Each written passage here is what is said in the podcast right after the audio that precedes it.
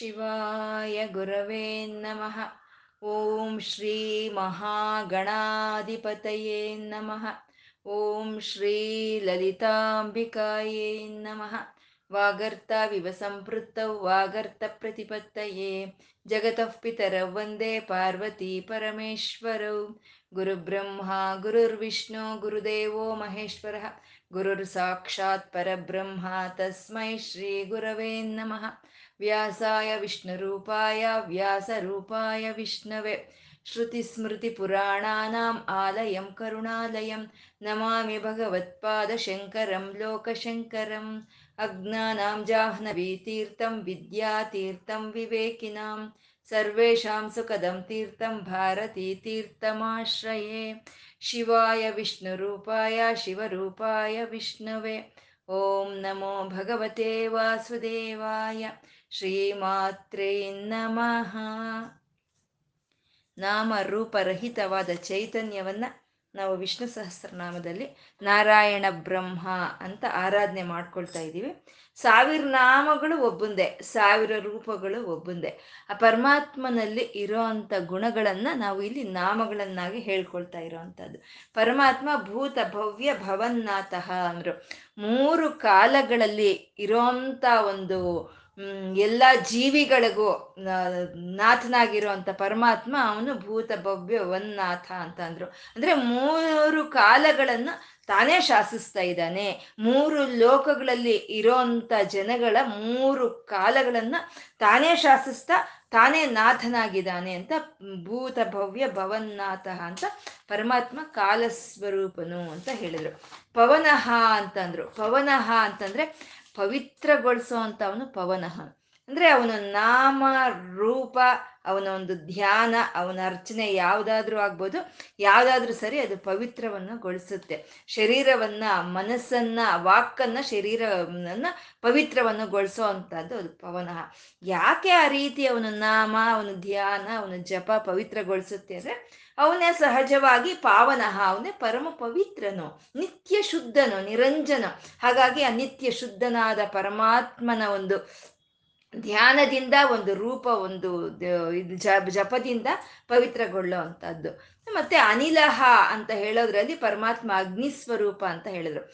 ಇಲ್ಲಿ ಪವನಃ ಅಂತ ಹೇಳೋದು ಪರಮಾತ್ಮ ವಾಯು ವಾಯುಸ್ವರೂಪನು ಅಂತ ಹೇಳ್ತಾ, ಅನಿಲ ಅಂತ ಅವನು ಅಗ್ನಿಸ್ವರೂಪನು ಅಂತ ಹೇಳಿದ್ರು. ಅಂದ್ರೆ ಕಾಲವು ಅವನೇ ಒಂದು ಅಗ್ನಿನೂ ಅವನೇ, ವಾಯುವು ಅವನೇ ಅಂತ ಹೇಳ್ತಾ ಇದ್ದಾರೆ. ಅಂದ್ರೆ ಸೂರ್ಯಚಂದ್ರರು ಅವನೇ ಅಂತ ಹಿಂದಿನ ಶ್ಲೋಕದಲ್ಲಿ ಹೇಳಿದ್ರು. ಸೂರ್ಯಚಂದ್ರರು ಅವನೇ, ಔಷಧವು ಅವನೇ.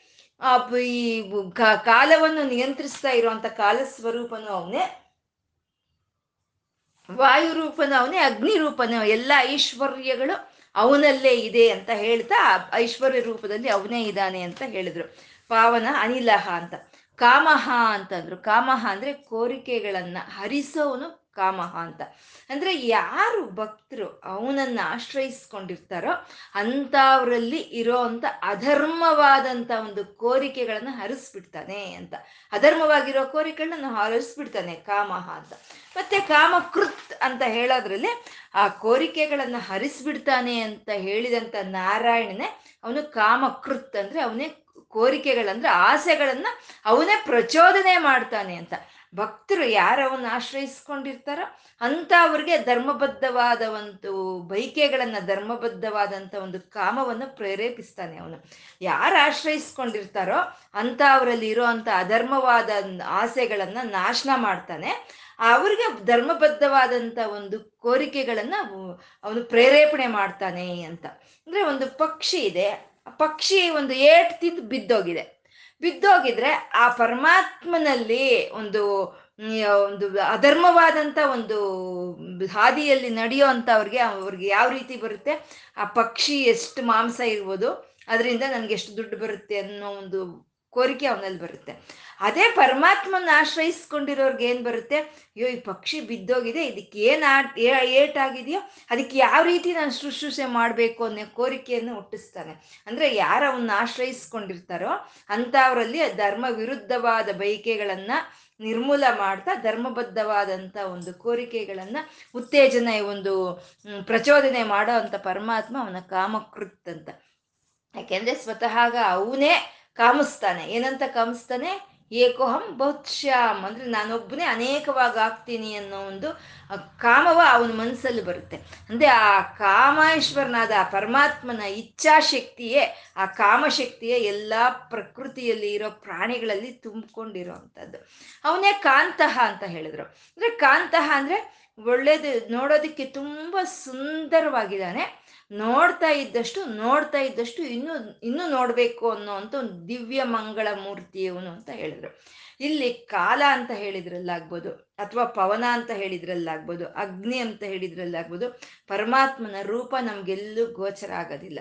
ಅಂದ್ರೆ ಅವನ ನಾಮ, ರೂಪ ಇಲ್ದಲೇ ಇರೋ ಅಂತ ಚೈತನ್ಯ ಅದು ಅಂತ ಆ ನಿರ್ಗುಣಾಕಾರ ಬ್ರಹ್ಮನನ್ನು ತೋರಿಸಿದ್ರೆ ಈ ಕಾಂತ ಅನ್ನೋದ್ರಲ್ಲಿ ಆ ನಿರ್ಗುಣಾಕಾರ ಬ್ರಹ್ಮನೇ ಅವನ ಒಂದು ವಿಗ್ರಹವನ್ನು ಪಡ್ಕೊಳ್ತಾನೆ ಅಂತ ಸಗುಣ ಬ್ರಹ್ಮನನ್ನು ತೋರಿಸ್ತಾ ಇದ್ದಾರೆ. ಅಂದ್ರೆ ಶಂಖ, ಚಕ್ರ, ಗದ ಪದ್ಮಗಳನ್ನ ಕೈಯಲ್ಲಿ ಹಿಡ್ಕೊಂಡು ಕಮನೀಯವಾಗಿ ಇರುವಂತ ಪರಮಾತ್ಮ ಧ್ಯಾನಿಸಿದಷ್ಟು ಧ್ಯಾನಿಸಿದಷ್ಟು ಇನ್ಯೋ ಧ್ಯಾನ ಮಾಡಬೇಕು ಅನ್ನೋ ಅಷ್ಟು ಒಂದು ಸುಂದರವಾದಂಥ ಅವನು ಅವನು ಕಾಮ್ತಃ ಅಂತ ಹೇಳಿದ್ರು. ಕಾಮಹ ಅಂದ್ರೆ ಅವನೇ ಕೋರಿಕೆ. ಅಂದ್ರೆ ಕೋರಿಕೆಗಳನ್ನ, ಆಸೆಗಳನ್ನ ನಿರ್ಮೂಲ ಮಾಡೋನು ಅವನೇ. ಧರ್ಮಬದ್ಧವಾದ ಒಂದು ಆಸೆಗಳನ್ನ ಪ್ರಚೋದನೆ ಮಾಡೋನು ಅವನೇ, ಮತ್ತೆ ಆ ಕೋರಿಕೆನೇ ಅವನು ಅಂತ ಹೇಳ್ತಾ ಇದ್ದಾರೆ ಅಂದ್ರೆ ಕೋರಿಕೆ ರೂಪದಲ್ಲಿ ಅವನೇ ಇದ್ದಾನೆ ಅಂತ. ಇವಾಗ ಸನಕ ಸನಂದನಾದ್ರಾಗ್ಬೋದು, ಶಂಕರರಾಗ್ಬೋದು ಮತ್ತಿನ್ನ ರಾಮಾನುಜರಾಗ್ಬೋದು, ಯಾರಾದ್ರೂ ಸರಿ ಅವರಲ್ಲಿ ಬ್ರಹ್ಮ ಜ್ಞಾನವನ್ನು ಅಧ್ಯಯನ ಮಾಡಬೇಕು ಅನ್ನೋ ಒಂದು ಇಚ್ಛೆ ಬಂದಾಗ, ಕೋರಿಕೆ ಬಂದಾಗ, ಅಲ್ಲಿ ಬರೋದೇನು? ಬ್ರಹ್ಮರೇ, ಬ್ರಹ್ಮ, ಪರಮಾತ್ಮನ ಸಾಕ್ಷಾತ್ಕಾರನೇ ಆಗುತ್ತೆ. ಅಂದ್ರೆ ಆ ಕೋರಿಕೆಯಲ್ಲಿ ಇರೋದು ಯಾರು? ಪರಮಾತ್ಮನೇ. ಅಂದ್ರೆ ಆ ಕಾಮವು ನಮ್ಮಲ್ಲಿ ಬರೋ ಅಂತ ಒಂದು ಕೋರಿಕೆಯ ರೂಪದಲ್ಲಿನೂ ಪರಮಾತ್ಮನೇ ಇದ್ದಾನೆ ಅಂತ ಕಾಮಹ ಅಂದ್ರು. ಕಾಮಹ ಅಂದ್ರೆ ಬ್ರಹ್ಮ, ವಿಷ್ಣು, ರುದ್ರ, ತ್ರಿ, ತ್ರಿಮೂರ್ತಿ ಐಕ್ಯವಾದಂಥ ಸ್ವರೂಪವೇ ಅದು ಕಾಮಹ ಅಂತ ಹೇಳ್ತಾ, ಕಾಮಹ ಕಾಮಪ್ರದಹ ಅಂತ ಇದ್ದಾರೆ. ಅಂದ್ರೆ ಅವನು ಎಲ್ಲ ಕೋರಿಕೆಗಳನ್ನ ಅಂದ್ರೆ ಈ ಭೂಲೋಕದಲ್ಲಿ ಇರೋ ಅಂಥವ್ರದ್ದೇ ಅಲ್ಲ ಎಲ್ಲ ಹದ್ನಾಲ್ಕು ಭುವನಗಳಲ್ಲಿ ಇರೋಂತ ಯಾರ ಯಾರ ಕೋರಿಕೆಗಳನ್ನಾದ್ರೂ ಸರಿ, ಯಾರ ಆಸೆಗಳನ್ನಾದ್ರೂ ಸರಿ ನೆರವೇರಿಸುವಂಥ ಸಾಮರ್ಥ್ಯ ಇರೋವಂಥವನು ಅವನು ಕಾಮಪ್ರದ. ಯಾರಿಗಾದ್ರೂ ಸರಿ, ಯಾರಿಗೆ ಯಾವ ರೀತಿ ಒಂದು ಇಚ್ಛೆ ಅನ್ನೋದು ಬಂದ್ರು, ಯಾರಿಗೆ ಯಾವ ರೀತಿ ಒಂದು ಆಸೆ ಅನ್ನೋದು ಬಂದ್ರು ಅದನ್ನ ನೆರವೇರಿಸೋ ಅಂತ ಕಲ್ಪ ವೃಕ್ಷ ಪರಮಾತ್ಮ. ಯಾರಿಗೆ ಏನ್ ಬೇಕಾದ್ರೂ ಧರ್ಮ, ಅರ್ಥ, ಕಾಮ, ಮೋಕ್ಷಗಳಲ್ಲಿ ಅವನೇ ಕೊಡ್ಬೇಕಾಗಿರೋ ಅಂತ ಕಲ್ಪ ವೃಕ್ಷ ಅವನು.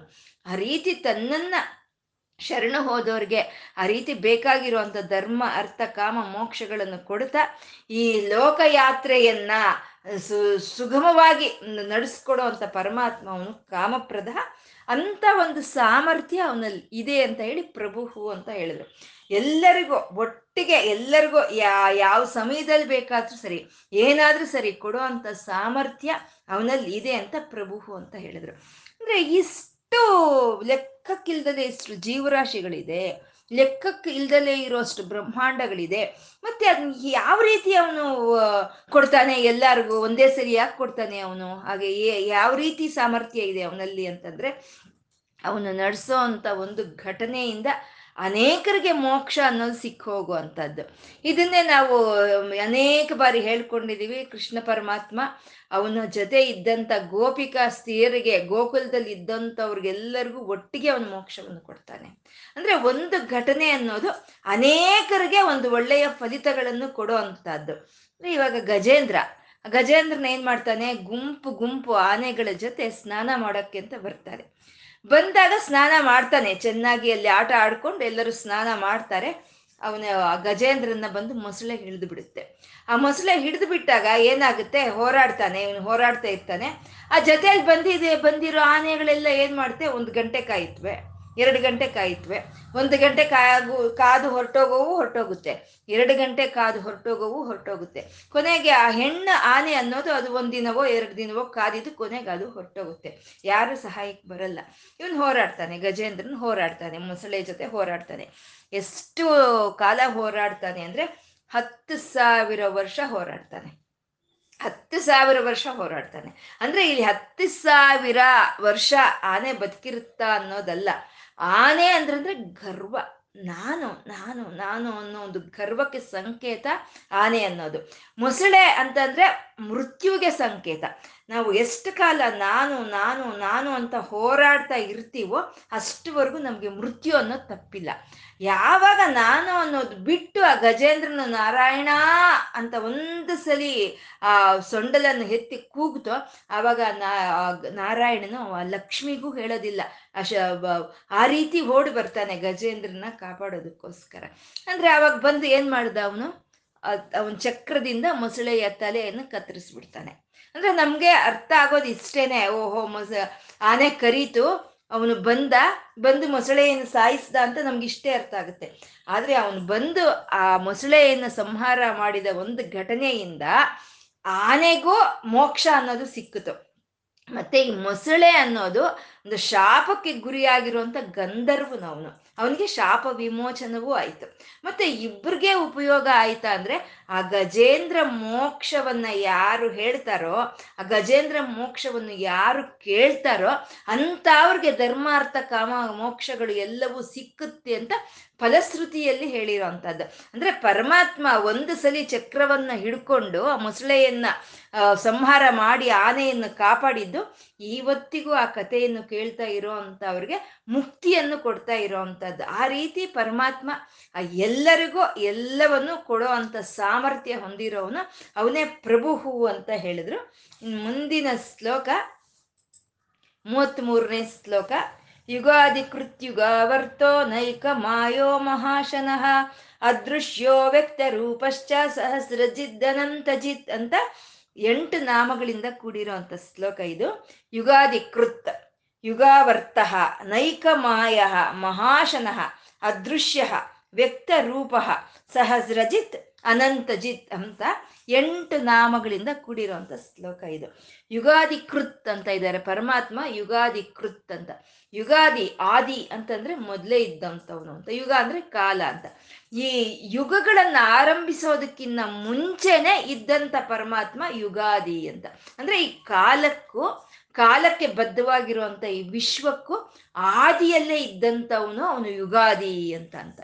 ಇವಾಗ ಯಾಕೆಂದ್ರೆ ಆದಿಯಲ್ಲಿದ್ದವರೇ ಪ್ರಾರಂಭ ಮಾಡ್ತಾರೆ ಮಧ್ಯದಲ್ಲಿ ಇರೋರು ಪ್ರಾರಂಭ ಮಾಡೋಕ್ಕಾಗಲ್ಲ ಅಲ್ವಾ? ಇವಾಗ ನಾವು ಒಂದ್ ಮನೆ ಕಟ್ಟಬೇಕು ಅನ್ನೋ ಒಂದು ಇದು ಬಂದ್ರೆ ನಾವು ಆ ಮನೇನ ಕಟ್ಟಿದೀವಿ ಅಂತಂದ್ರೆ ಆ ಮನೆ ಕಟ್ಟೋಕ್ ಮುಂಚೆ ನಾವಿರ್ಬೇಕು ಅಷ್ಟೇ ಹೊರತು ನಾವು ಆ ಮನೆ ಕಟ್ಟಬೇಕು ಅಂದ್ಕೊಂಡವ್ರು ಅರ್ಧ ಮನೆ ಆದ್ಮೇಲೆ ಬರಲ್ಲ ಅಲ್ವಾ? ಹಾಗೆ ಪರಮಾತ್ಮ ಈ ಕಾಲವನ್ನ, ಈ ಕಾಲಕ್ಕೆ ಬದ್ಧವಾಗಿರೋ ಈ ಪ್ರಪಂಚವನ್ನ ಸೃಷ್ಟಿ ಮಾಡೋವಾಗ ಅವನು ಆದಿಯಲ್ಲೇ ಇದ್ದಂತ ಅವನು ಅಂತ ಯುಗಾದಿ ಕೃತ್ ಅಂತ ಹೇಳಿದ್ರು. ಅಂದ್ರೆ ಶಾಶ್ವತವಾದಂತ ನಾರಾಯಣ ಬ್ರಹ್ಮ ಆದಿಯಲ್ಲೇ ಇದ್ದ, ಇದ್ದವನು ಅವನು ಯುಗಗಳನ್ನ ಪ್ರಾರಂಭ ಮಾಡ್ದ ಅಂತ. ಯುಗಗಳು ಅಂತಂದ್ರೆ ಎಲ್ಲವೂ ಯಾವುದರಲ್ಲಿ ಸಂಯೋಜನೆ ಆಗಿರುತ್ತೋ ಅದನ್ನೇ ಯುಗಗಳು ಅಂತ ಹೇಳೋದು. ಈ ಯುಗಗಳು ನಾಲ್ಕು, ಕೃತಯುಗ, ತ್ರೇತಾಯುಗ ದ್ವಾಪರ ಯುಗ ಕಲಿ ಕಲಿಯುಗ ಅನ್ನೋ ನಾಲ್ಕು ಯುಗಗಳು. ಈ ನಾಲ್ಕು ಯುಗಗಳ ಸಂಯೋಜನೆ ಆಗಿರುತ್ತೆ. ಕೆಲವು ಘಟನೆಗಳು ಸಂಯೋಜನೆ ಆಗಿರುತ್ತೆ ಈ ಕಾಲಗಳಲ್ಲಿ. ಆ ಘಟನೆಗಳ ಸಂಯೋಜನೆ ಆಗಿರುವಂತ ಕಾಲವನ್ನೇ ಈ ಯುಗ ಅಂತ ಕರೆಯೋದು. ಅಂದ್ರೆ ಇವಾಗ ನಾವು ಹೇಳ್ಕೊಳ್ತೀವಿ ಇವರು ಈ ಗುಪ್ತರ ಕಾಲವನ್ನ ಸ್ವರ್ಣ ಯುಗ ಅಂತ ಹೇಳ್ಕೊಳ್ತೀವಿ. ಅಂದ್ರೆ ಆ ಗುಪ್ತರು ಹಾಡುವಾಗ ಎಲ್ಲವೂ ಸಂಪೂರ್ಣ ಸಮೃದ್ಧಿಯಾಗಿತ್ತು. ಅದಕ್ಕಾಗಿ ಆ ಕಾಲವನ್ನು ನಾವು ಸ್ವರ್ಣ ಯುಗ ಅಂತ ಕರಿತೀವಿ. ಹಾಗೆ ನಾಲ್ಕು ಕಾಲಗಳಲ್ಲಿ ಧರ್ಮ ಅನ್ನೋದು ಒಂದು ಕೃತಯುಗದಲ್ಲಿ ಧರ್ಮ ಅನ್ನೋದು ನಾಲ್ಕು ಪಾದಗಳಲ್ಲಿ ನಡೀತಾ ಇತ್ತು. ಅದೇ ತ್ರೇತಾಯುಗಕ್ಕೆ ಬರೋಷ್ಟೊತ್ತಿಗೆ ಮೂರು ಪಾದಗಳು. ದ್ವಾಪರ ಯುಗಕ್ಕೆ ಬರುವಷ್ಟೊತ್ತಿಗೆ ಎರಡು ಪಾದಗಳು. ಕಲಿಯುಗಕ್ಕೆ ಬರುವಷ್ಟೊತ್ತಿಗೆ ಒಂದೇ ಪಾದದ ಧರ್ಮ ನಡೀತಾ ಇರೋವಂಥದ್ದು ಅಂದ್ರೆ ನಾಲ್ಕು ಪಾದಗಳಲ್ಲಿ ಧರ್ಮ ಯಾವ ಕಾಲದಲ್ಲಿ ನಡೀತಾ ಇತ್ತೋ ಅದನ್ನೇ ಕೃತಯುಗ ಅಂತ ನಾವು ಕರಿತೀವಿ. ಅಂದ್ರೆ ಇದು ನಮ್ಗೆ ಅರ್ಥ ಆಗ್ಬೇಕು ಅಂತ ಹೇಳ್ಕೋಬೇಕು ಅಂತಂದ್ರೆ ಕೃತಯುಗದಲ್ಲಿ ನಾಲ್ಕು ಪಾದದ ಧರ್ಮ ನಡೀತಾ ಇತ್ತು ಅಂತಂದ್ರೆ ಏನಾದ್ರೂ ಕೊಡ್ಬೇಕು ಅಂದ್ರೆ ತಗೊಳ್ಳೋರು ಯಾರು ಇರ್ತಾ ಇರ್ಲಿಲ್ವಂತೆ. ಏನಾದ್ರೂ ಒಂದು ದಾನ ಕೊಡ್ಬೇಕು ಅಂದ್ರೆ ದಾನ ಕೊಡ್ಬೇಕು ಅನ್ನೋವ್ರಿಗೆ ಎಷ್ಟಿರುತ್ತೋ ದಾನ ಕೊಡ್ಬೇಕು ಅಂತ ಆ ತಗೊಳ್ಳೋವ್ರಿಗೆ ಬೇರೆಯವ್ರು ಕೊಟ್ಟಿದ್ದೇನು ತಗೋಬಾರ್ದು ನಾವು ಅನ್ನೋಷ್ಟು ಅಷ್ಟಿರ್ತಾ ಇತ್ತಂತೆ. ಅಂದ್ರೆ ದಾನ ಕೊಡ್ತೀನಿ ಅಂದ್ರೆ ತಗೊಳ್ಳೋ ಇರ್ಲಿಲ್ವಂತೆ. ಅದನ್ನೇ ಅಂತ ಒಂದು ಸಮಯ ಇದ್ದಂತ ಒಂದು ಕಾಲವನ್ನೇ ಕೃತಯುಗ ಅಂತ ಹೇಳೋದು. ಮತ್ತೆ ಅದೇ ತ್ರೇತಾಯುಗಕ್ಕೆ ಬರೋ ಅಷ್ಟೊತ್ತಕ್ಕೆ ಮನೆಗೆ ಹೋಗಿ ದಾನ ಕೊಡ್ತೀವಿ ನಾವು, ಬನ್ನಿ ಅಂತ, ನಾವು ದಾನ ಕೊಡ್ತೀವಿ ನಾವು, ತಗೊಳ್ಳಿ ಅಂತ ಗೌರವ ಪೂರ್ವಕವಾಗಿ ಮರ್ಯಾದೆ ಪೂರ್ವಕವಾಗಿ ಕೊಟ್ರೆ, ಮನೆಗೆ ತಗೊಂಡೋಗಿ ಕೊಟ್ರೆ ತಗೊಳ್ತಿದ್ರಂತೆ ನೋಡಿ ಹೇಗೆ. ಮತ್ತೆ ದ್ವಾಪರ ಯುಗಕ್ಕೆ ಬರೋ ಅಷ್ಟೊತ್ತಿಗೆ ದಾನ ಕೊಡ್ತೀವಿ, ಬನ್ನಿ ತಗೊಳ್ಳಿ ಅಂದ್ರೆ ಮನೆಗೆ ಬಂದು ತಗೊಳ್ತಿದ್ರಂತೆ. ಅದು ದ್ವಾಪರ ಯುಗ. ಮತ್ತೆ ಇವಾಗ ಕಲಿಯುಗದಲ್ಲಿ ಮನೆ ಮನೆಗೂ ಹೋಗಿ ದಾನ ಕೇಳ್ತಾ ಇರ್ತೀವಿ. ಮನೆ ಮನೆಗೂ ಹೋಗಿ ದಾನ ಕೇಳ್ತಾ ಇರ್ತೀವಿ. ಮನೆ ಮನೆಗೆ ಹೋಗಿ ದಾನ ಕೇಳಿದ್ರು ಸರಿ ಅಲ್ಲಿ ಕೊಡೋ ಅಂತ ಅವರು ಇರೋದಿಲ್ಲ. ಇದು ಕಲಿಯುಗ ಅಂತ ಹೇಳೋದು. ಈ ರೀತಿ ಎಲ್ಲಿ ಸಂಯೋಜನೆ ಆಗಿದೆಯೋ ಅದನ್ನೇ ಆ ಯುಗಗಳು ಅಂತ ನಾವು ಕರಿತೀವಿ. ಹಾಗೆ ತ್ರೇತಾಯುಗದಲ್ಲಿ ಆ ಶ್ರೀರಾಮಚಂದ್ರನ ದಶರಥ ಕೌಸಲ್ಯರಿಗೆ ಪುತ್ರನಾಗಿ ಅವನು ಅವತಾರ ತಾಳಿ ಬರುವಂತಹದ್ದು. ಒಂದು ಅತ್ಯಂತ ಒಂದು ಬಲವತ್ತರವಾದಂಥ ಒಂದು, ಆ, ಶಿವಧನಸ್ಸನ್ನ ಅವನು ಮುರಿದು, ಆ, ಸೀತೆಯನ್ನ ಪರಿಣಯ ಆಗುವಂತಹದ್ದು. ರಾವಣಾಸರನ ಸಂಹಾರವಾಗ್ಬೋದು, ಮತ್ತೆ ರಾಮ ಸೇತುವೆಯನ್ನ ಅವನು ಕಟ್ಟೋದಾಗ್ಬೋದು. ಇಂಥ ಘಟನೆಗಳೆಲ್ಲ ಯಾವ ಕಾಲದಲ್ಲಿ ಇತ್ತೋ ಆ ಕಾಲವನ್ನ ತ್ರೇತಾಯುಗ ಅಂತ ಕರೀತಾರೆ. ಮತ್ತೆ ಹಾಗೆ ದ್ವಾಪರ ಯುಗ ಅಂತಂದ್ರೆ ಆ ಪರಮಾತ್ಮ ಶ್ರೀಕೃಷ್ಣನ್ ಸಾಕ್ಷಾತ್ ಪರಮಾತ್ಮನಾದ ಶ್ರೀಕೃಷ್ಣನು ದೇವಕಿ ವಸುದೇವರಿಗೆ ಆ ಜೆ ಚರಶಾಲೆಯಲ್ಲಿ ಆ ಜೈಲ್ನಲ್ಲಿ ಹುಟ್ಟೋ ಅಂತದ್ದು ಅಲ್ಲಿಂದ ಬಂದು ಆ ಯಶೋದೆ ನಂದರ ಒಂದು ಪುತ್ರನಾಗಿ ಬೆಳೆಯೋ ಅಂತದ್ದು ರಾಸಕ್ರೀಡೆಗಳು, ಜಲಕ್ರೀಡೆಗಳು, ರುಕ್ಮಿಣಿ ಒಂದು ಪ ಒಂದು ವಿವಾಹ ಇವೆಲ್ಲ ಎಲ್ಲಿ ಸಂಯೋಜನೆ ಆಗಿ ಇದೆಯೋ ಆ ಕಾಲವನ್ನ ದ್ವಾಪ ದ್ವಾಪರ ಯುಗ ಅಂತ ಕರಿತೀವಿ. ಮತ್ತೆ ಕಲಿಯುಗ ಅಂತಂದ್ರೆ ಒಬ್ಬ ಶಂಕರರು, ಒಬ್ಬ ರಾಮಾನುಜರು, ಒಬ್ಬ ಮಧ್ವಾಚಾರ್ಯರು, ಒಬ್ಬ ಭಾರತೀಯ ತೀರ್ಥ ಸ್ವಾಮಿಗಳು ಅವರಿಂದ ನಮಗೆ ಒಂದು ಉಪದೇಶ ಅನ್ನೋದು ಯಾವ ಕಾಲದಲ್ಲಿ ಸಿಕ್ತಾ ಇದೆಯೋ ಅದನ್ನೇ ಕಲಿಯುಗ ಅಂತ ಹೇಳೋದು. ಹಾಗೆ ಸುಭಾಷ್ ಚಂದ್ರ ಬೋಸು, ಒಬ್ಬ ಶಕುಂತಲ, ಒಬ್ಬ ಆರ್ಯಭಟ್ಟ ಇಂಥ ಶಾಸ್ತ್ರಜ್ಞರು, ನ್ಯೂಟನ್ನು, ಒಬ್ಬ ಐನ್ಸ್ಟೈನು ಇಂಥ ವಿಜ್ಞಾನಿಗಳು ಯಾವ ಕಾಲದಲ್ಲಿದ್ರೋ ಅದನ್ನೇ ಕಲಿಯುಗ ಅಂತ ಹೇಳೋದು. ಮತ್ತೆ ಹೇಳಬೇಕು ಅಂದ್ರೆ ಒಂದು ಮಹಾತ್ಮ ಗಾಂಧಿ, ಒಬ್ಬ ಅಬ್ದುಲ್ ಕಲಾಂ ಅಂತವರು ಯಾವ ಕಾಲದಲ್ಲಿದ್ರೋ ಅದನ್ನೇ ಕಲಿಯುಗ ಅಂತ ನಾವು ಹೇಳೋ ಅಂಥದ್ದು ಅಂದ್ರೆ ಇಲ್ಲಿ ಮೂರು ಪಾದಗಳಲ್ಲಿ ಅಧರ್ಮ. ಒಂದು ಪಾದಗಳಿಗೆ ಧರ್ಮ ನಡೀತಾ ಇದೆ. ಅಂದ್ರೆ ಒಂದು ಪಾದದಲ್ಲಿ ಧರ್ಮ ನಡೀತಾ ಇದ್ರೆ ಧರ್ಮಾತ್ಮರು ಇದ್ರು ಅಂತ. ಆ ಧರ್ಮಾತ್ಮರನ್ನ ನಾವಿಲ್ಲಿ ಜ್ಞಾಪಿಸ್ಕೊಳ್ತಾ ಇರೋ ಅಂಥದ್ದು ಅಬ್ದುಲ್ ಕಲಾಂ ಅವರು ಒಂದು ಸಲ ಅವರು ಪ್ರೆಸಿಡೆಂಟ್ ಆಗಿದ್ದಾಗ, ಭಾರತ ದೇಶದ ಅಧ್ಯಕ್ಷರಾಗಿದ್ದಾಗ, ಅವರು ಕನ್ನೂರ್ಗೆ ಹೋಗ್ತಾರಂತೆ.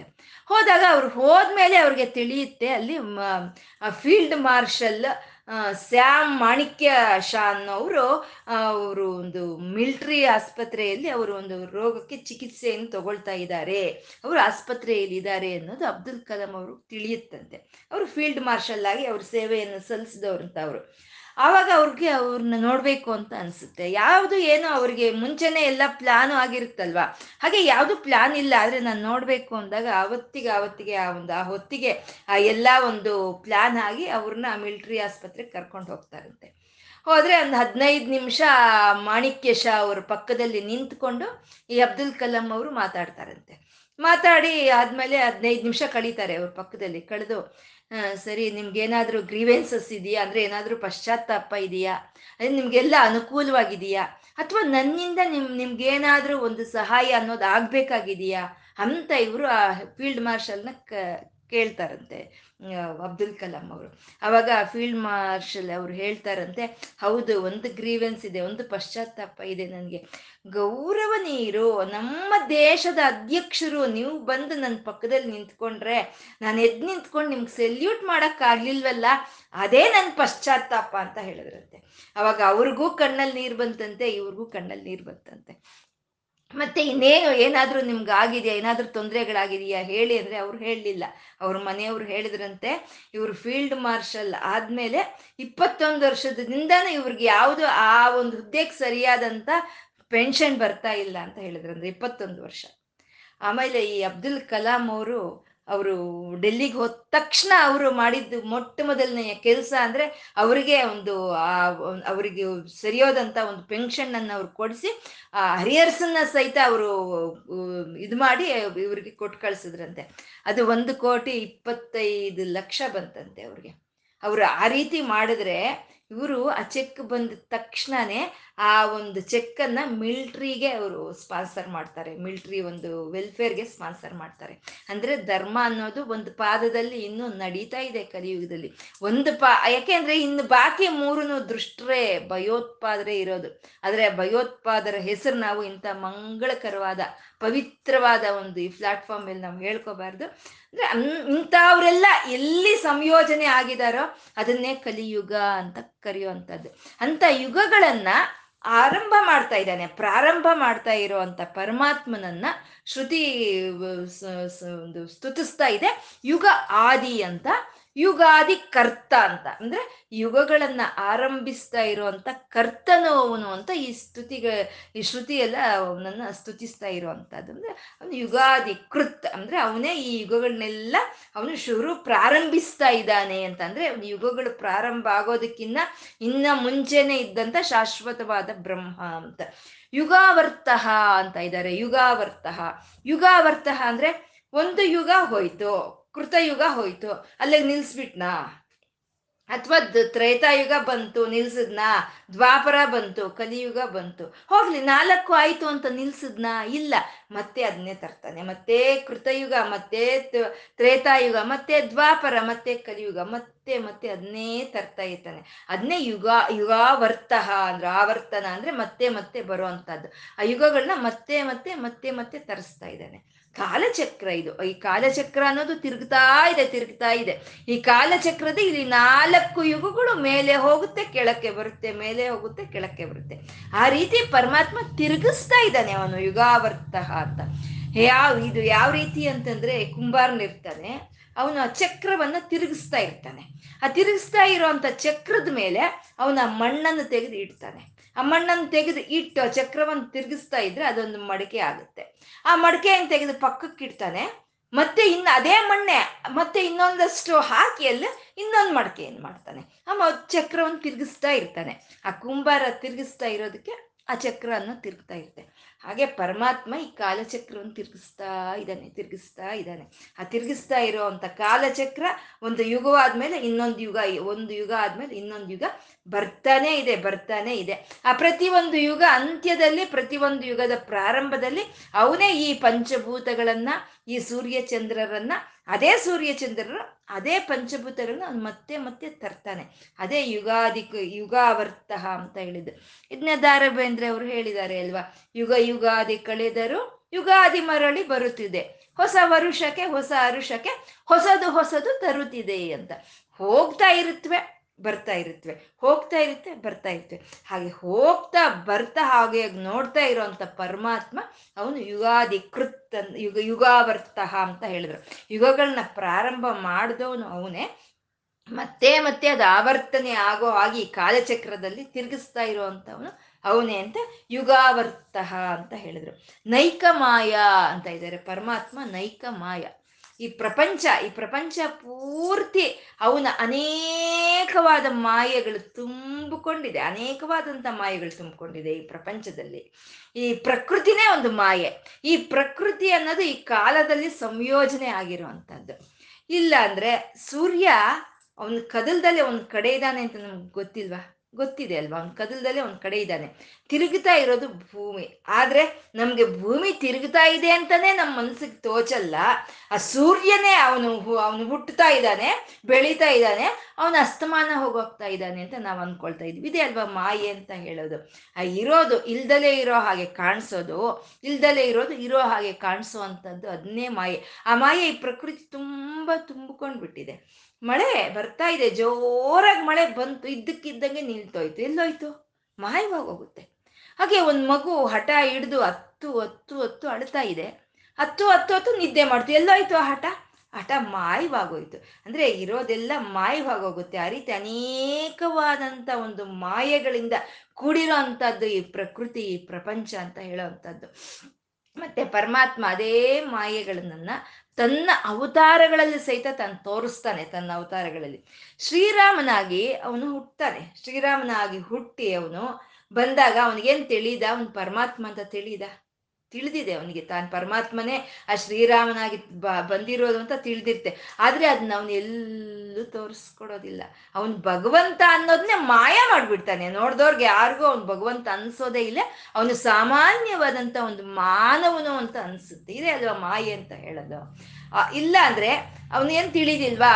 ಬಂಗಾರದ ಒಂದು ಚಿನ್ನದ ಜಿಂಕೆ ಇರೋದಿಲ್ಲ ಅಂತ ತಿಳಿದಿಲ್ವಾ? ಆದ್ರೆ ಆ ಚಿನ್ನದ ಜಿಂಕೆಯನ್ನು ನಂಗೆ ತಂದ್ಕೊಡು ಅಂತ ಸೀತೆ ಹೇಳಿದ ತಕ್ಷಣ ಚಿನ್ನದ ಜಿಂಕೆಗಾಗಿ ಹೊರಟೋಗ್ತಾನೆ.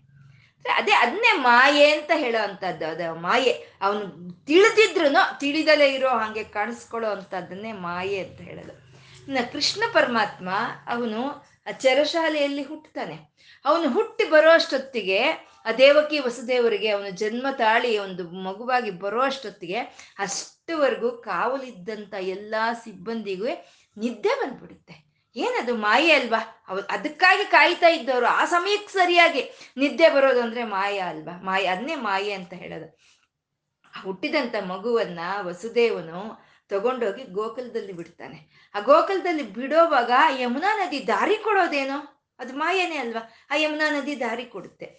ಅಲ್ಲಿಗೆ ಹೋದಾಗ ಅಲ್ಲಿ ಆ ಕೃಷ್ಣನ ತೋರಿಸುವಂಥ ಲೀಲೆಗಳಾಗ್ಬೋದು, ಅವನು ತೋರಿಸುವಂಥ ಮಹಿಮೆಗಳಾಗ್ಬೋದು, ಎಲ್ಲವೂ ಮಾಯವೇ, ಅವೆಲ್ಲವೂ ಮಾಯೆಯಿಂದ ಕೂಡಿರೋ ಯಶೋಧ ಕೇಳ್ತಾಳೆ ಪುಟ ಮಣ್ಣು ತಿಂದಿಯೇನೋ ಅಂತ ಕೇಳಿದ್ರೆ, ಮಣ್ಣು ತಿನ್ನೋದೇನು ಬಂತಮ್ಮ? ನೋಡು ನನ್ನ ನನ್ನ ಬಾಯಲ್ಲೇ ಭೂಗರ್ಭ ಇದೆ ಅಂತ ಬಾಯಿ ತೆಗೆದು ತೋರಿಸ್ತಾನೆ ಅವನು. ಅವನು ಸಮ, ಭೂಮಂಡಲವನ್ನೆಲ್ಲ ತೋರಿಸ್ತಾನೆ. ಅದ್ ನೋಡಿದ ತಕ್ಷಣ ಯಶೋದೆಗೆ ಮೂರ್ಛೆ ಬರೋದ, ಮೂರ್ಛೆ ಹೋಗ್ಬಿಡ್ತಾಳೆ. ಆ ಮೂರ್ಛೆ ಹೋದಂತ ಯಶೋದೆ ಮತ್ತೆ ಎದ್ರೆ ಅವಳಿಗೆ ಒಂದು ಜ್ಞಾಪಕನೇ ಇರೋದಿಲ್ಲ ಮಾಯ ಮಾಡ್ಬಿಡ್ತಾನೆ. ಕೃಷ್ಣನೆಲ್ಲವನು ಮಾಯ ಮಾಡ್ಬಿಡ್ತಾನೆ. ಆ ರೀತಿ ಮಾಯೆಯಿಂದ ತುಂಬಿಕೊಂಡಿರೋ ಅಂಥದ್ದು ಅದಕ್ಕೆ ಶ್ರೀರಾಮಚಂದ್ರನನ್ನ ಯಾವತ್ತು ನಾವು ಆದರ್ಶವನ್ನ ತಗೋಬೇಕು. ಯಾಕೆಂದ್ರೆ ಅಲ್ಲಿ ಯಾವ ಮಾಯೆಗಳು ಇಲ್ಲ. ಅವನು ಸಾಮಾನ್ಯವಾದ ಮನುಷ್ಯ. ಯಾವ ರೀತಿ ಧರ್ಮವಾಗಿ ಬದುಕಬೇಕು ಅಂತ ತೋರಿಸ್ಕೊಟ್ಟಿರೋ ಅಂಥದ್ದು ಹಾಗಾಗಿ ಶ್ರೀರಾಮನನ್ನ ನಾವು ಆದರ್ಶವನ್ನಾಗಿ ತಗೋಬೇಕು. ಆದರೆ ಕೃಷ್ಣನ ಆದರ್ಶವಾಗಿ ತಗೊಳಕ್ಕಾಗಲ್ಲ. ಕೃಷ್ಣನ ಆದರ್ಶವಾಗಿ ತಗೊಂಡು ಆ ರೀತಿ ಬದುಕಕ್ಕಾಗಲ್ಲ ನಾವು. ಕೃಷ್ಣನನ್ನ ಉಪಾಸನೆ ಮಾಡಬೇಕು ನಾವು. ಆ ಶ್ರೀರಾಮಚಂದ್ರನನ್ನ ಆದರ್ಶವನ್ನಾಗಿ ತಗೋಬೇಕು. ಕೃಷ್ಣನನ್ನ ಭಗವಂತ ಅಂತ ಉಪಾಸನೆ ಮಾಡಬೇಕು. ಇಲ್ಲ ಇಂಥ ಮಾಯೆಗಳಿಂದ ಕೂಡಿರೋ ಅಂಥದ್ದೇ ಈ ಪ್ರಪಂಚ. ಈ ಮಾಯೆಗಳಿಂದಾನೇ ಪರಮಾತ್ಮ ಈ ಪ್ರಪಂಚವನ್ನು ನಡೆಸ್ತಾ ಇದ್ದಾನೆ. ಮಾರ್ಕಂಡೇಯ ಮಹರ್ಷಿಗಳು ಕೇಳಿರ್ತಾರಂತೆ ಪರಮಾತ್ಮನಲ್ಲಿ, ಪ್ರಳಯ ಕಾಲವನ್ನು ನಾನು ನೋಡಬೇಕು ಅಂತ ಕೇಳಿರ್ತಾರಂತೆ. ಅವಾಗ ಪ್ರಳಯ ಕಾಲ ಆಗೋಯ್ತು, ಎಲ್ಲವೂ ಜಲಪ್ರಳಯವಾಗೋಯ್ತು. ಆ, ಒಂದು ಅರಳಿ ಏನಂತಾರೆ, ವಟಪತ್ರ ಅನ್ನೋದನ್ನ ಏನಂತಾರೆ? ಅರಳಿ ಎಲೆ ಅಂತ ಹೇಳ್ತಾರೆ. ಆ ಅರಳಿ ಎಲೆ ಮೇಲೆ ಸಣ್ಣದಾಗಿ ಕೃಷ್ಣ ಮಲಗಿರ್ತಾನೆ. ಅರಳಿ ಎಲೆ ಎಷ್ಟಿರುತ್ತೆ ರೀ? ಅಂಗೈಯಾಗಲ ಇಷ್ಟಿರುತ್ತೆ. ಅದ್ರ ಮೇಲೆ ಕೃಷ್ಣ ಮಲ್ಗೋದು ಅಂದ್ರೆ ಅವನೆಷ್ಟಿರ್ತಾನ್ರಿ ಅದಕ್ಕಿಂತ ಇನ್ನೂ ಕಮ್ಮಿ ಇರ್ತಾನೆ. ಇಂಥ ಪರಮಾತ್ಮ ಅದ್ರ ಮೇಲೆ ಮಲ್ಕೊಂಡು ನಿದ್ದೆ ಅದ್ರ ಮೇಲೆ ಮಲ್ಕೊಂಡು ಆಟ ಆಡ್ಕೊಳ್ಳೋದ. ಸಮಸ್ತ ಜಗತ್ತು ನಿದ್ದೆ ಮಾಡ್ತಾ ಇದ್ರೆ ಈ ಸಣ್ಣದಾದ ಮಗು ಯಾವ ರೀತಿ ಆಟ ಆಡ್ಕೊಳ್ತಾ ಇದೆ? ಇದೇನ್ ಮಾಯೆ ಅಂತ ಮಾರ್ಕಂಡೇಯ ಮಹರ್ಷಿಗಳಿಗೆ ಅತ್ಯಂತ ಆಶ್ಚರ್ಯವಾಗುತ್ತಂತೆ. ಅವಾಗ ಕೃಷ್ಣನು ಬಾ ಅಂತ ಹೊಟ್ಟೆ ಒಳಗೆ ತಗೊಳ್ತಾರೆ. ಮಾರ್ಕಂಡೇಯ ಮಹರ್ಷಿಗಳನ್ನ ಆ ಪುಟ್ಟನಾದಂಥ ಕೃಷ್ಣನ ತನ್ನ ಉದರದೊಳಗೆ ತಗೊಂಡ್ರೆ ಅಲ್ಲಿ ಸಮಸ್ತ ಭೂ ಪ್ರಪಂಚವು ಆ ಸಣ್ಣದಾದ ಬಾಲಕನ ಹೊಟ್ಟೆಯಲ್ಲಿ ಕಾಣಿಸುತ್ತಂತೆ. ಇನ್ನೇ ಮಾಯೆ ಅಂತ ಹೇಳೋದು. ಆಮೇಲೆ ಅದನ್ನ ಆಚೆಗೆ ತರ್ತಾನೆ. ತೋರಿಸಿ ಅದನ್ನೆಲ್ಲ ಆಚೆಗೆ ತರ್ತಾನೆ. ಇದನ್ನೇ ಮಾಯೆ ಅಂತ ಹೇಳೋ ಅಂಥದ್ದು ಈ ರೀತಿ ಅನೇಕವಾದಂಥ ಒಂದು ಮಾಯೆಗಳಿಂದ ಕೂಡಿರೋ ಅಂಥದ್ದೇ ಈ ಪ್ರಕೃತಿ. ಅದೇ ನೈಕ ಮಾಯ. ಆ ಮಾಯೆಗಳನ್ನೆಲ್ಲ ಇಲ್ಲಿ ಅವನು ತೋರಿಸ್ಕೊಡ್ತಾ ಇರೋಂಥ ಪರಮಾತ್ಮ ಅವನು ನೈಕ ಮಾಯ ಅಂತ. ಯಾರೋ ಭಗವಂತನ ಯಾರಾದ್ರೆ ಒಂದು ಆಶ್ರಯಿಸ್ಕೊಂಡಿರ್ತಾರೋ ಅಂಥವ್ರಿಗೆ ಅವನ ಮಾಯೆಯಿಂದ ಬಿಡಿಸ್ತಾನೆ. ಅವನು ಆ ಮಾಯೆಯಿಂದ ಬಿಡಿಸಿ ಅವನ ಒಂದು ಸಾಕ್ಷಾತ್ಕಾರ ಈ ಪ್ರಪಂಚದಲ್ಲೆಲ್ಲ ಅವನೇ ತುಂಬಿಕೊಂಡಿದ್ದಾನೆ ಅನ್ನೋ ಒಂದು ಸಾಕ್ಷಾತ್ಕಾರ, ಒಂದು ವಿಶ್ವರೂಪ ಸಂದರ್ಶನ ಅನ್ನೋದು ನಮಗೆ ಆಗುವಂಥದ್ದು. ಅವನು ನೈಕ ಮಾಯ ಅಂತ. ಮಹಾಶನಃ ಅಂತ ಇದ್ದಾರೆ. ಮಹಾಶನಃ ಅಶನ ಅಂದ್ರೆ ಆಹಾರ. ಮಹಾಶನ ಅಂದ್ರೆ ಚೆನ್ನಾಗಿ ಊಟ ಮಾಡೋನು. ಒಳ್ಳೆಯ ಭೋಜನವನ್ನ, ಸಮಸ್ತವಾದ ಭೋಜವನ್ನ ಊಟ ಮಾಡೋ ಅಂತವನು ಮಹಾಶನಃ ಅಂತ. ಪ್ರಳಯ ಕಾಲದಲ್ಲಿ ಸಮಸ್ತವನ್ನು ತನ್ನ ಒಂದು ಹೊಟ್ಟೆಯೊಳಗೆ ತಗೊಂಡಂತ ಪರಮಾತ್ಮ, ಸಮಸ್ತವನ್ನು ಭೋಜನವನ್ನಾಗಿ ತಗೊಂಡಂತ ಪರಮಾತ್ಮ ಅವನು ಮಹಾಶನಃ ಅಂತ. ಪ್ರಕೃತಿಯಲ್ಲಿ ಪೋಷಣೆ ಮಾಡೋದು, ಭೋಜನ ಮಾಡ, ಭೋಜನೆಯನ್ನು, ಭೋಜನವನ್ನು ಮಾಡೋದು ಅನ್ನೋದು ಎರಡಿದೆ. ಒಂದು ಪೋಷಣೆಯನ್ನು ಮಾಡುತ್ತೆ, ಇನ್ನೊಂದು ಭೋಜನವನ್ನು ಮಾಡುತ್ತೆ. ಅಂದ್ರೆ ಇವಾಗ ಹಲ್ಲಿ ಇದೆ. ಆ ಹಲ್ಲಿ ಸಣ್ಣ ಸಣ್ಣ ಸಣ್ಣ ಕೀಟಗಳು, ಕ್ರಿಮಿಗಳು ಅದ್ರ ಹತ್ರ ಯಾವ್ದು ಬಂದ್ರು ಅದನ್ನ ಅದು ಭೋಜನವನ್ನಾಗಿ ತಗೊಂಡ್ಬಿಡುತ್ತೆ. ಅದು ಭೋಜನ. ಈ ಕ್ರಿಮಿ ಕೀಟಗಳು ಅದನ್ನ ಪೋಷಣೆ ಮಾಡ್ತಾ ಇದೆ. ಆ ಹಲ್ಲಿಯನ್ನು ಪೋಷಣೆ ಮಾಡ್ತಾ ಇದೆ. ಅಂದ್ರೆ ಒಂದು ಪೋಷಣೆ ಮಾಡಿದ್ರೆ ಇನ್ನೊಂದು ಊಟ ಮಾಡುತ್ತೆ. ಇಲಿಯನ್ನು, ಇಲಿಯನ್ನ ಬೆಕ್ಕು ನುಂಗುತ್ತೆ. ಅಂದ್ರೆ ಆ ಬೆಕ್ಕು ಊಟ ಮಾಡ್ತು ಇಲಿ ಆ ಬೆಕ್ಕನ್ನು ಪೋಷಣೆ ಮಾಡ್ತು ಅಂತ. ಆ ಬೆಕ್ಕನ್ನ ನಾಯಿ ತಿನ್ನುತ್ತೆ. ಹಾಗೆ. ಮತ್ತೆ ಈ ಸಣ್ಣ ಸಣ್ಣ, ಸಣ್ಣದಾದ ಮೀನುಗಳನ್ನ ದೊಡ್ಡದಾದ ಮೀನುಗಳು ತಿನ್ನುತ್ತೆ.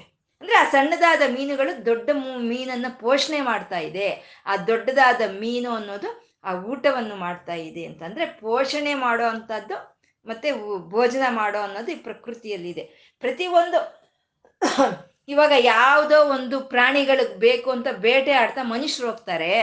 ಆ ಮನುಷ್ಯರನ್ನ ಪ್ರಾಣಿಗಳು ತಿನ್ನುತ್ತೆ.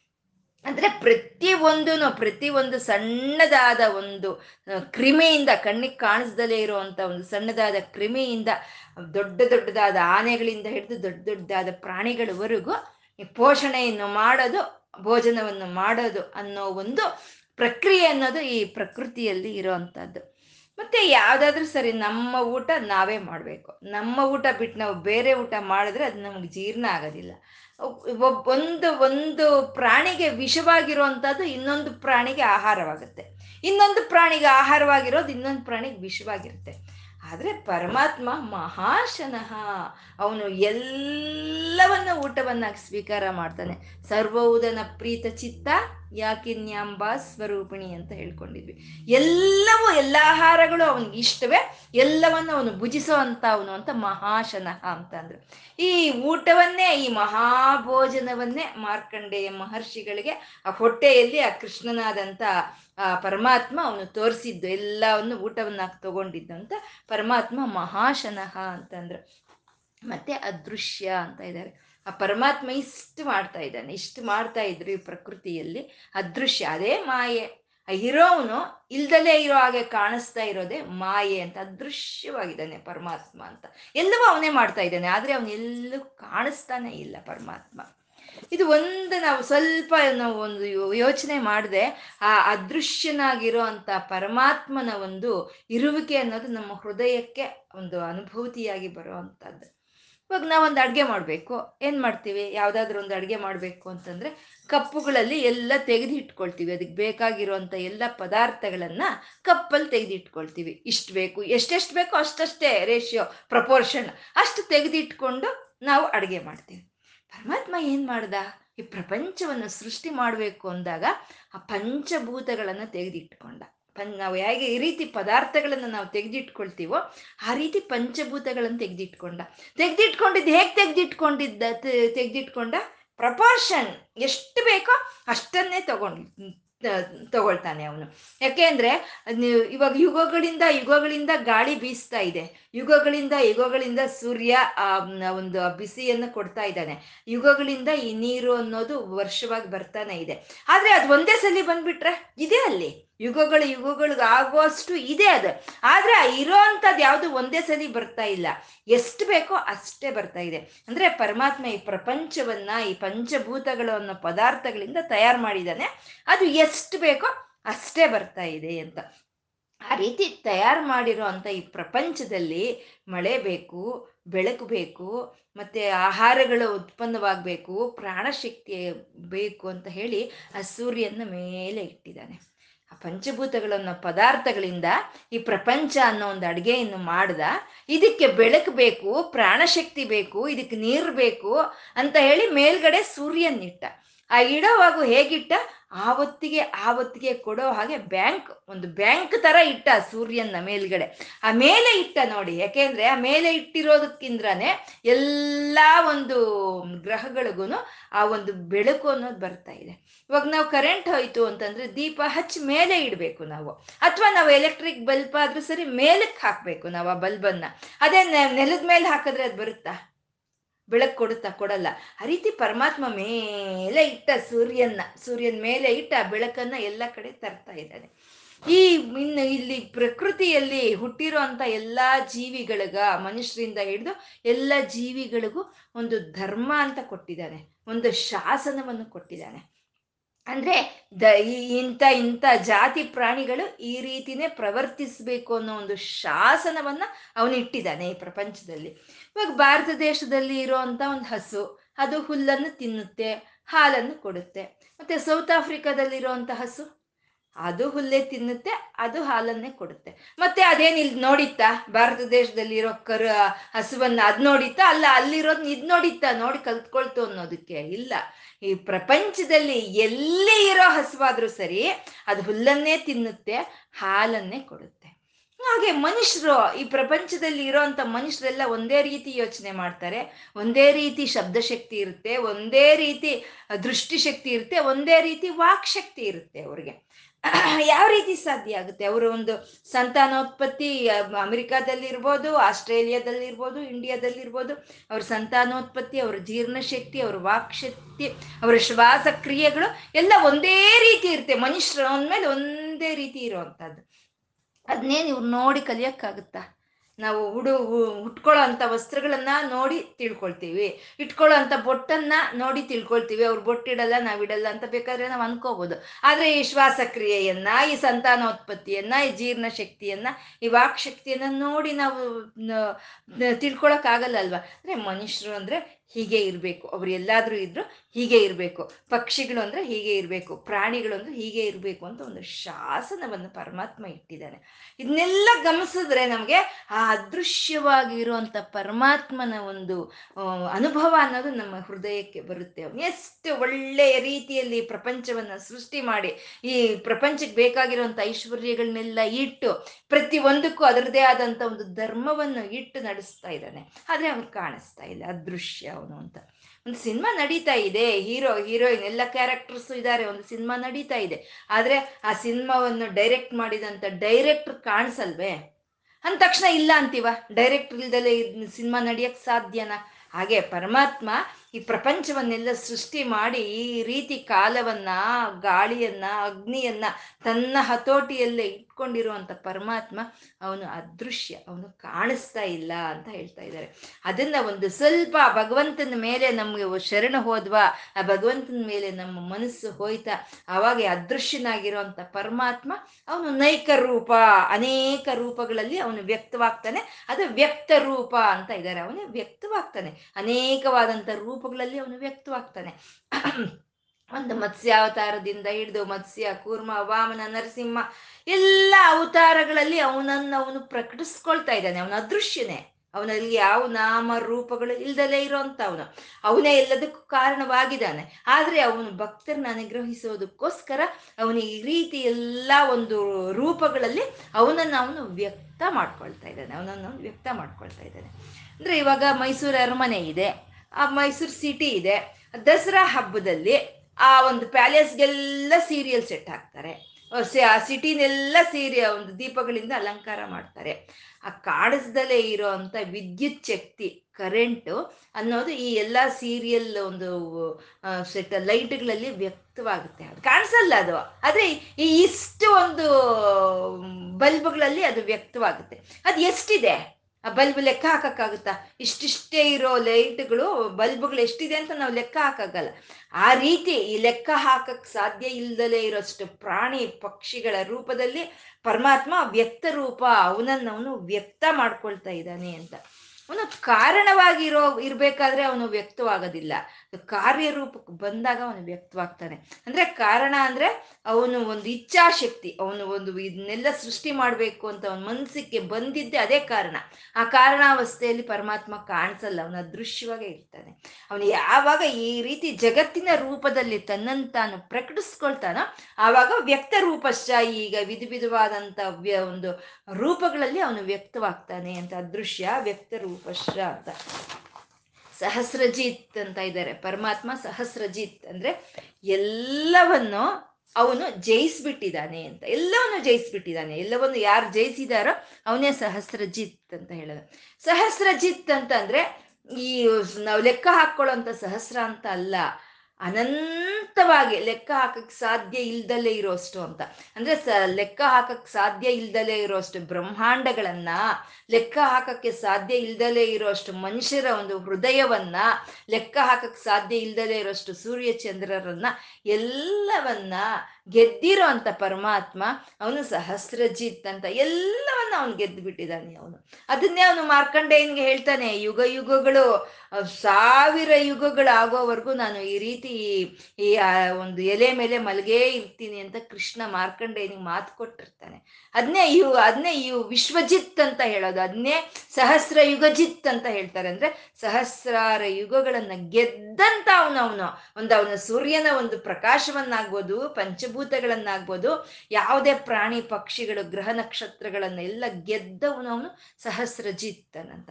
ಮತ್ತೆ ಈ ವಿಶ್ವವನ್ನೆಲ್ಲ ಅವನು ಗೆದ್ದಿದ್ದಾನೆ ಅದೆಷ್ಟಿದೆ ಅಂದ್ರೆ ಅದು ಅನಂತವಾಗಿದೆ. ಹಾಗೆ ಅನಂತ ಜಿತ್ ಅಂತ ಹೇಳ್ತಾ ಇದ್ದಾರೆ ಪರಮಾತ್ಮ, ಅನಂತ ಜಿತ್ ಅಂತ. ಈ ವಿಶ್ವ ಅನಂತವಾಗಿದೆ. ಇದು ಇಷ್ಟೇ ಇದೆ ಅಂತ ಹೇಳಕ್ಕೆ ಸಾಧ್ಯ ಇಲ್ದಲೇ ಇರೋ ಅಷ್ಟು. ಇಷ್ಟೇ ಇದೆ ಅಂತ ಹೇಳಕ್ಕೆ ಸಾಧ್ಯ ಇಲ್ದಲೇ ಇರೋ ಅಷ್ಟು ಇರೋ ವಿಶ್ವವನ್ನು ಗೆದ್ದಿರೋ ಅಂತ ಪರಮಾತ್ಮ ಅವನೇ ಅನಂತ ಜಿತ್ ಅಂತ. ಮತ್ತೆ ಗೆದ್ದಿದ್ದಾನೆ ಅಂದ್ರೆ ಅವನ್ ರಾ, ಅವನ ಸಾಮ್ರಾಜ್ಯ ಎಲ್ಲಿಂದ ಎಲ್ಲಿವರೆಗೂ ಇದೆ ಅಂತ ಹೇಳಕ್ಕಾಗುತ್ತೆ ನಾವು? ಅದು ಹೇಳಕ್ಕಾಗುತ್ತಾ? ಇವಾಗ ನಮ್ಮ ಭೂಲೋಕದಲ್ಲಿ ಇರುವಂತ ರಾಜರು ಗೆದ್ದಿದ್ದಾರೆ ಅಂದ್ರೆ ಅವರ ಸಾಮ್ರಾಜ್ಯ ಇಲ್ಲಿಂದ ಇಲ್ಲಿವರೆಗೂ ಇದೆ ಅಂತ ನಾವು ಹೇಳಬಹುದು, ಅಲ್ವಾ? ಇವಾಗ ಹೊಯ್ಸಳ ಪ್ರಭುವಾದಂಥ ವಿಷ್ಣುವರ್ಧನ, ಅವನ ರಾಜ್ಯ ಇಷ್ಟಿತ್ತು. ಕೃಷ್ಣದೇವರಾಯರ ರಾಜ್ಯ ಇಷ್ಟಿತ್ತು. ಅಶೋಕನ ರಾಜ್ಯ ಇಷ್ಟಿತ್ತು. ಚಂದ್ರಗುಪ್ತನ ರಾಜ್ಯ ಇಷ್ಟಿತ್ತು ಅಂತ ಹೇಳ್ಬೋದು. ಯಾಕೆ? ಇಂದ್ರನ ರಾಜ್ಯವಾದಂಥ ಅಮರಾವತಿ ಆದರೂ ಇಷ್ಟಿದೆ ಅಂತ ನಾವು ಹೇಳ್ಬೋದು. ಆದರೆ ಪರಮಾತ್ಮ ಗೆದ್ದಿರೋ ಅಂತ ಈ ಒಂದು ವಿಶ್ವ ಸಾಮ್ರಾಜ್ಯ ಇಷ್ಟೇ ಇದೆ ಅಂತ ಹೇಳಕ್ಕೆ ಸಾಧ್ಯ ಇಲ್ಲ. ಹಾಗಾಗಿ ಅನಂತ ಜಿತ್ ಅಂತ ಹೇಳ್ತಾ ಇದ್ದಾರೆ. ಪರಮಾತ್ಮ ಅನಂತ ಜಿತ್ ಅಂದ್ರೆ ಗೆದ್ದು ಗೆಲ್ಲೋ ಅಂತ ಲಕ್ಷಣ. ಆ ಪರಮಾತ್ಮನಲ್ಲಿ ಏನು ಲಕ್ಷಣಗಳು ಇದೆಯೋ ಆ ಲಕ್ಷಣಗಳೇ ಪರಮಾತ್ಮ ಈ ಪ್ರಕೃತಿಯಲ್ಲಿ ಪ್ರಾಣಿಗಳಲ್ಲಿ ಇಟ್ಟಿದ್ದಾನೆ. ಅವನಲ್ಲಿ ಏನಿದೆಯೋ ಅದನ್ನೆಲ್ಲ ಅವನು ಹಂಚಿ ಕೊಟ್ಟಿದ್ದಾನೆ ಈ ಪ್ರಕೃತಿಗೂ, ಈ ಪ್ರಾಣಿಗೂ. ಪ್ರತಿ ಒಂದರಲ್ಲಿ ಈ ಜಯ ಗಳಿಸೋ ಅಂತ ಲಕ್ಷಣ ಅನ್ನೋದಿದೆ ಬಿಸಿಲು ಕಾಲ ಬಂತು, ಬಿಸಿಲು ಉರಿತಾ ಇದೆ. ಆ ಉರಿತಾ ಇರುವಂತ ಬಿಸಿಲು ಕಾಲವನ್ನ ಗಾಳಿ ಕಾಲ ಬಂದು ಜಯಿಸ್ಬಿಡುತ್ತೆ. ವಿಸ್ತೃತವಾಗಿ ಬೀಸ್ತಾ ಇರುವಂತ ಗಾಳಿಯನ್ನ ಆ ಮಳೆ ಕಾಲ ಬಂದು ವರ್ಷಕಾಲ ಬಂದು ಆ ಮಳೆ ಅನ್ನೋದು ಜಯಿಸ್ಬಿಡುತ್ತೆ. ಆ ಮಳೆಯನ್ನ ಹಿಮಕಾಲ ಅಂತ ಬಂದು ಆ ಆ ನೀರನ್ನ ಮಂಜನ್ನಾಗಿ ಮಾಡಿಬಿಟ್ಟು ಅದು ಗೆಲ್ಲುತ್ತೆ ಅಂತ. ಅಂದ್ರೆ ಪ್ರತಿ ಒಂದ್ರನ್ನು ಗೆಲ್ಲೋ ಅಂತ ಲಕ್ಷಣ ಈ ಪ್ರಕೃತಿಯಲ್ಲಿದೆ. ಈ ಬಾಲ್ಯವನ್ನ ಯವನ ಗೆಲ್ಲುತ್ತೆ. ಯವನವನ್ನ ಮಧ್ಯ ವಯಸ್ಸು ಗೆಲ್ಲುತ್ತೆ. ಮಧ್ಯ ವಯಸ್ಸನ್ನ ಮುದಿತನ ಗೆಲ್ಲುತ್ತೆ. ಅದನ್ನೇ ವೃದ್ಧ ಅಂತ ನಾವು ಹೇಳಂದ್ರೆ ಎಲ್ಲವನ್ನು ಗೆದ್ದುಕೊಂಡು ಬಂದವರು ವೃದ್ಧರು ಅಷ್ಟೇನೆ. ಕಣ್ಣು ಕಾಣಿಸ್ದಲೆ, ಕಿವಿ ಕೇಳಿಸ್ದಲೆ ಇರೋರಲ್ಲ. ಎಲ್ಲವನ್ನು ಗೆದ್ದುಕೊಂಡು ಬಂದವರು ವೃದ್ಧರು ಅಂತ, ಎಲ್ಲವನ್ನು ಗೆದ್ದುಕೊಂಡು ಬರೋ ಅಂತ ಒಂದು ಇದು ಈ ಪ್ರಪಂಚದಲ್ಲಿ, ಪ್ರಕೃತಿಯಲ್ಲಿ ಇರುವಂತದ್ದು ತುಂಬಾ ಸರಳವಾಗಿ ಹೇಳ್ಕೋಬೇಕು ಅಂದ್ರೆ ಒಂದು ಗಾದೆ ಇದೆ. ಅತ್ತೆದೊಂದು ಕಾಲ, ಸೊಸೆದೊಂದು ಕಾಲ ಅಂತ. ಅಂದ್ರೆ ಅತ್ತೆದೊಂದು ಕಾಲ, ಸೊಸೆದೊಂದು ಕಾಲ, ಅಂದ್ರೆ ಏನೋ ಅತ್ತೆ ಗೋಳೈಕೊಳ್ತಾ ಇದ್ಲು, ಮತ್ತೆ ಸೊಸೆ ಆದ್ಮೇಲೆ ಅವಳು ಅವಳು ಗೊಯ್ಕೊಳ್ದು ಅಂತಾನೋ ಅಥವಾ ಸೊಸೆ ಗೋಳೈಕೊ, ಅಂತ ಅಲ್ಲ. ಅತ್ತೆದೊಂದು ಕಾಲ, ಅತ್ತೆ ಕಾಲವನ್ನು ಸೊಸೆ ಬರ್ತಾಳೆ, ಸೊಸೆ ಜಯಿಸ್ತಾಳೆ. ಅಂದ್ರೆ ಈ ಯುಗಾವರ್ತಃ, ಈ ಕಾಲ ಅನ್ನೋದು ಕಳೆದು ಹೋಗ್ತಾ ಇರುತ್ತೆ ಅಂತ. ಆ ಎಲ್ಲವನ್ನು ಗೆಲ್ಲುಕೊಳ್ಳೋ ಅಂತ ಪರಮಾತ್ಮ ಅವನೇ ಅನಂತ ಜಿತ್ ಅಂತ ಹೇಳಿದ್ರು. ಇದು ಮಾರ್ಕಂಡೇಯ ಮಹರ್ಷಿ ಮಹಾಭಾರತದಲ್ಲಿ ಆ, ಧರ್ಮರಾಯ್ ಹೇಳ್ತಾನೆ, ಆ, ಪ, ಅವನು ವಟಪತ್ರದ ಮೇಲೆ ಮಲಗಿರ್ಬೇಕಾದ್ರೆ ಕೃಷ್ಣನು ತನ್ನನ್ನ ಮಾರ್ಕಂಡೇಯ ಮಹರ್ಷಿಗಳನ್ನ ಹೊಟ್ಟೆ ಒಳಗೆ ಹೇಳ್ಕೊಂಡಿದ್ದ ಅಂತ ನಾವು ಹೇಳ್ಕೊಂಡ್ವಿ. ಹೇಳ್ಕೊಂಡಿದ್ದು ಸರ್ವ ಲೋಕಗಳನ್ನು ತೋರಿಸ್ತಾ ಇದ್ರೆ ಅವನೇ ನೋಡಿ ವಾಪಸ್ ಬಂದವನಲ್ಲ. ಎಷ್ಟೋ ಕಾಲ ಅವನು ತಿರುಗಾಡದ್ನಂತೆ. ಕೃಷ್ಣನ ಹೊಟ್ಟೆಯಲ್ಲಿ ಆ ಎಲ್ಲಾ ಲೋಕಗಳನ್ನ ನೋಡ್ತಾ ಅವ್ನು ತಿರುಗಾಡದ್ನಂತೆ ಮಾರ್ಕಂಡೇಯ ಮಹರ್ಷಿಗಳು. ಆ ಲೆಕ್ಕವಿಲ್ಲದಷ್ಟು ಕಾಲ ಅಲ್ಲಿ ತಿರುಗಾಡಿದ್ರು ಅವನಿಗೆ ಪರಮಾತ್ಮನ ಆದಿ ಯಾವುದು, ಅಂತ್ಯ ಯಾವುದು ಅಂತಾನೆ ತಿಳಿಲಿಲ್ವಂತೆ ಆ ರೀತಿ ಅನಂತ ಜಿತ್ ಎಲ್ಲವನ್ನು ಗೆದ್ದುಕೊಂಡಂತ ಪರಮಾತ್ಮ ಅವನು ಅನಂತ ಜಿತ್ ಅಂತ ಯುಗಗಳನ್ನ ಪ್ರಾರಂಭ ಮಾಡಿದ್ದಾನೆ. ಅಂದ್ರೆ ಕಾಲವನ್ನ ತಾನೇ ಪ್ರಾರಂಭ ಮಾಡಿದ್ದಾನೆ. ಯಾಕೆ ಅಂದ್ರೆ ಅವನು ಆ ಕಾಲಕ್ಕೂ ಆ ಯುಗಗಳಿಗೂ ಮುಂಚೆನೆ ಇದ್ದಂತ ಶಾಶ್ವತ ಬ್ರಹ್ಮನವನು ಅವನಿಗೆ ಕಾಲಗಳನ್ನ ಪ್ರಾರಂಭ ಮಾಡ್ದ, ಯುಗಗಳನ್ನ ಪ್ರಾರಂಭ ಮಾಡ್ದ. ಆ ಪ್ರಾರಂಭ ಮಾಡಿದಂಥ ಯುಗಗಳನ್ನ ಅವನೇ ಯುಗಾವರ್ತ ತಿರುಗಿಸ್ತಾ ಇದ್ದಾನೆ. ಒಂದು ಯುಗ ಆದ್ಮೇಲೆ ಇನ್ನೊಂದು ಯುಗ ಇನ್ನೊಂದು ಯುಗ ಆದ್ಮೇಲೆ ಇನ್ನೊಂದು ಯುಗ ಬರೋ ಹಾಗೆ ಅವನು ತಿರುಗಿಸ್ತಾ ತಿರುಗಿಸ್ತಾ ಇದ್ದಾನೆ. ಈ ತಿರುಗಿಸ್ತಾ ತಿರುಗಿಸ್ತಾ ಈ ಪ್ರಕೃತಿಯನ್ನೆಲ್ಲ ಯಾವ ರೀತಿ ಅವನು ಪರಿಪಾಲನೆ ಮಾಡ್ತಾ ಇದ್ದಾನೆ ಅಂದ್ರೆ ಅನೇಕವಾದಂತ ಮಾಯಗಳಿಂದ ತುಂಬಿಕೊಂಡಿದೆ ಈ ಪ್ರಪಂಚ. ಕಾಣ್, ಕಾಣಿಸ್ತಾ ಇದೆ ಕಾಣಿಸ್ದೇ ಇರೋದು ಯಾವುದೂ ಇರೋದಿಲ್ಲ. ಆ ಕಾಣಿಸ್ದಲೇ ಇರೋಂಥ ಚೈತನ್ಯ ಅದೇ ಶಾಶ್ವತ. ಅದೇ ಶಾಶ್ವತವಾಗಿರೋ ಚೈತನ್ಯ ನಮಗೆ ಕಾಣಿಸಲ್ಲ.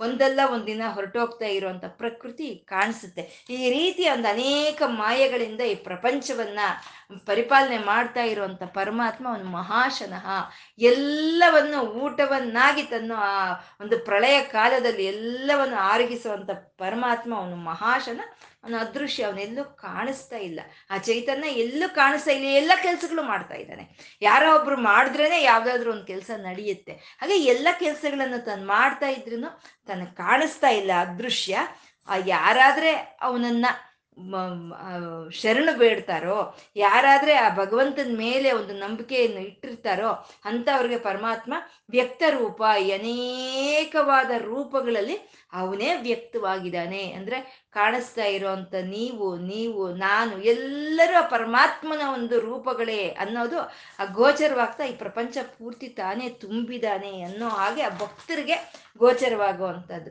ಆ ರೀತಿ ಅವನೆಲ್ಲವನ್ನು ಗೆದ್ದುಕೊಂಡಿದ್ದಾನೆ, ಎಲ್ಲವನ್ನು ಗೆದ್ದುಕೊಂಡಿದ್ದಾನೆ. ಈ ಸಹಸ್ರವಾದಂಥ ಯುಗಗಳನ್ನ, ಸಹಸ್ರವಾದಂಥ ಪ್ರಾಣಿಗಳನ್ನ, ಸಹಸ್ರವಾದಂಥ ಸೂರ್ಯಚಂದ್ರರನ್ನ ಎಲ್ಲವನ್ನು ಗೆದ್ದುಕೊಂಡಿದ್ದಾನೆ. ಅವನು ಗೆದ್ದುಕೊಂಡಿರೋ ಒಂದು ಸಾಮ್ರಾಜ್ಯ ಆಗ್ಬೋದು.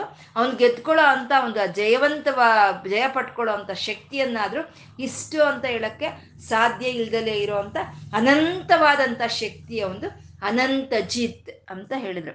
ಇವತ್ತು ನಾವು ಏನು ಹೇಳ್ಕೊಂಡಿದ್ದೀವೋ ಆ ಪರಮಾತ್ಮ ವಟಪತ್ರ ಶಾಯಿ ಇದೆ ಆ ಕೃಷ್ಣನಿಗೆ ಇವತ್ತು ನಾವು ಸಮರ್ಪಣೆ ಮಾಡ್ಕೊಳ್ಳೋಣ. ಲಕ್ಷ್ಮೀನಾರಾಯಣರಿಗೆ ನತಿರಿಯಂ, ನನ್ನ ಈ ನಮಸ್ಕಾರವನ್ನು ಸ್ವೀಕಾರ ಮಾಡುತ್ತಂದೆ ಅಂತ ಕೇಳ್ಕೊಳ್ತಾ ಸರ್ವಂ ಶ್ರೀ ಲಲಿತಾರ್ಪಣ ವಸ್ತು